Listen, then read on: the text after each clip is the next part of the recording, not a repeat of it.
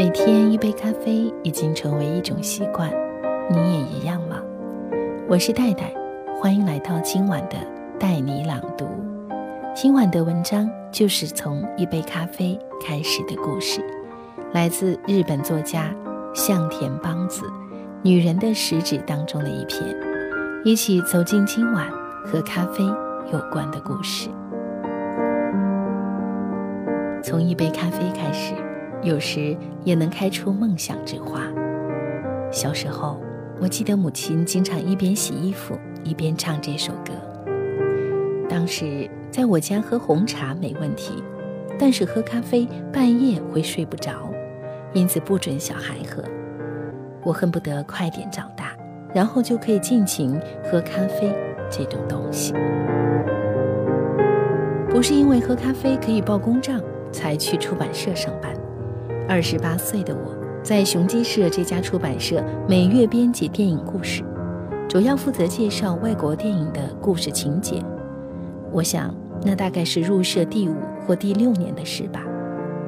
说来丢人，我是个极端三分钟热度的人，不管做什么，头三年都会觉得很有意思，做得特别起劲，但很快就嫌无聊了。这份工作也是。可以比世人抢先一步在试映室免费看电影，撰写画报的文案，拟定副标题，写小篇幅的花边报道，用贫乏的英文猛翻字典捏造外国明星的八卦新闻来填版面，享尽乐趣。之后只剩下从广告商那边拿到排版草图，仅靠三四人做校正的中小出版的疲劳。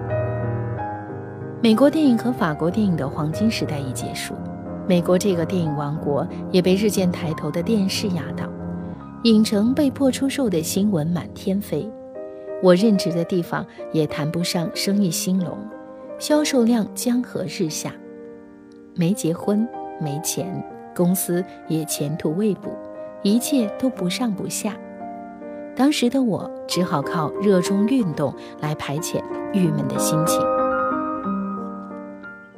那时是冬天，在松竹总公司的试映室，我与每日新闻的金户功德同席。金户先生负责广告，也常来我们的编辑部。小黑要不要去滑雪？小黑是我的绰号，夏天游泳，冬天滑雪，从来没空闲变白。或许我总是穿着黑毛衣，以及一件手缝黑衣走遍天下。也是原因之一。我很想去，可惜没钱。去打工不就有钱了？可是，在涉外写稿赚外快会被开除。这番对话后，金户先生邀我去喝茶，在松竹总社旁新开的咖啡店。要不，你来写电视剧吧？杂志的稿子会留下证据。但若是电视，就算出现名字，也只有瞬间，所以不用怕。对方说我愿意的话，可以帮我介绍。也许是因为时间不早不晚，明亮的店里几乎没有客人。塑料咖啡杯想必是新产品，看起来格外厚重，在半透明的白色底色上画着橘色花朵。放下时，咔锵一声。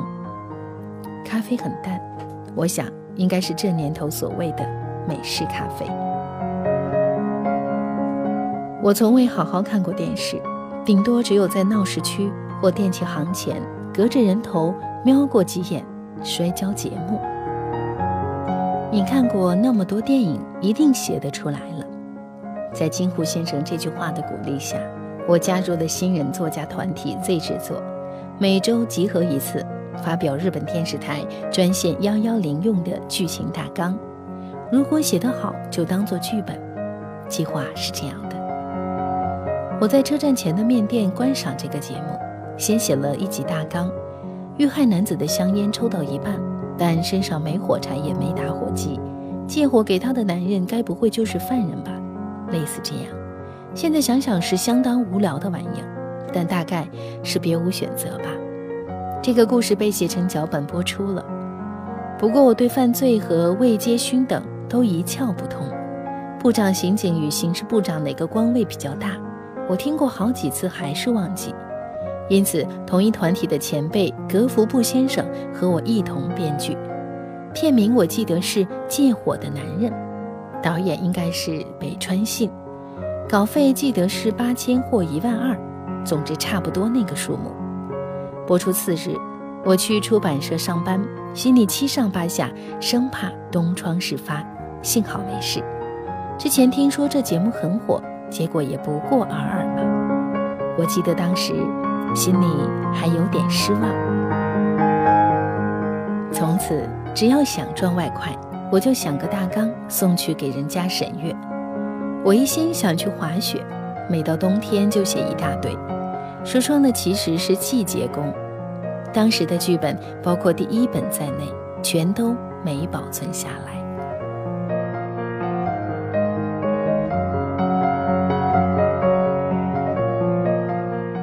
当时我做梦也没想到，后来会靠这一行糊口二十年，所以播出完毕就把剧本扔了，也没写日记，数字年号、日期也全都不记得，因此也记不得到底写过几集什么样的内容。我唯一记得的，顶多只有那天用塑料杯喝的淡咖啡。那时，如果金湖先生没有请客，并不特别爱写作的我，这时候。大概已经成为了为小孩大学入学考试焦头烂额的教育妈妈。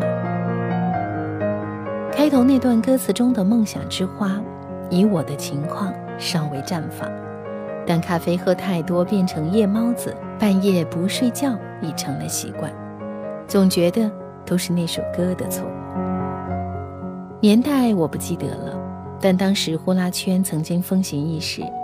好像也常在街头巷尾听见那首《黄色樱桃》。以上就是今天的带你朗读，我是戴戴，谢谢你的聆听。希望这样的美文可以伴你早些入睡，祝你晚安。更多美文请关注我的公众号“带你朗读”，带是不可取代的带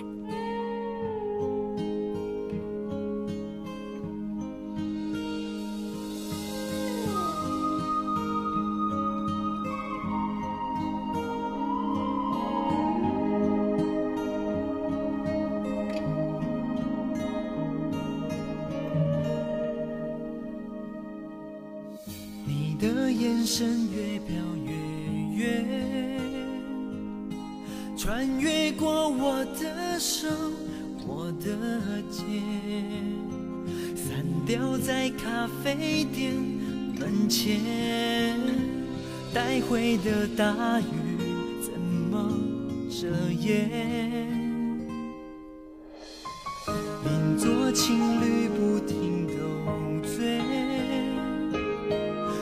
真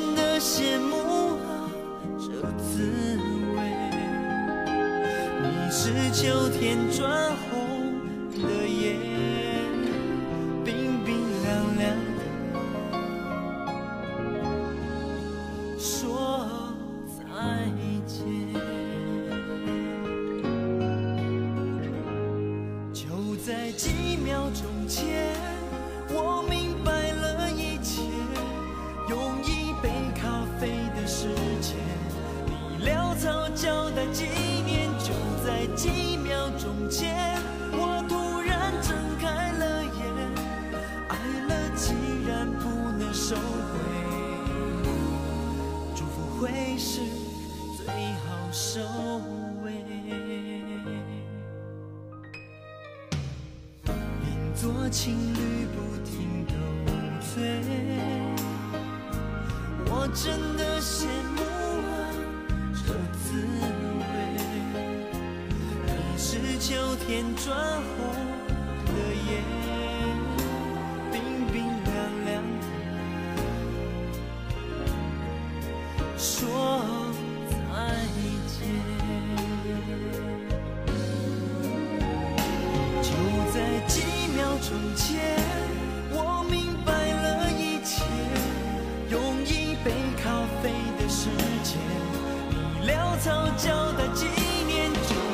几秒钟前，我突然睁开了眼，爱了竟然不能收回。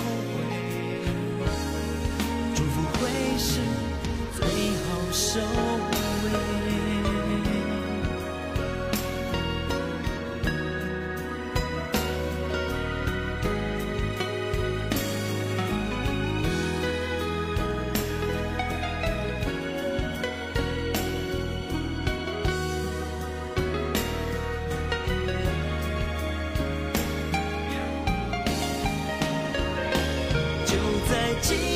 从前，我明白了一切。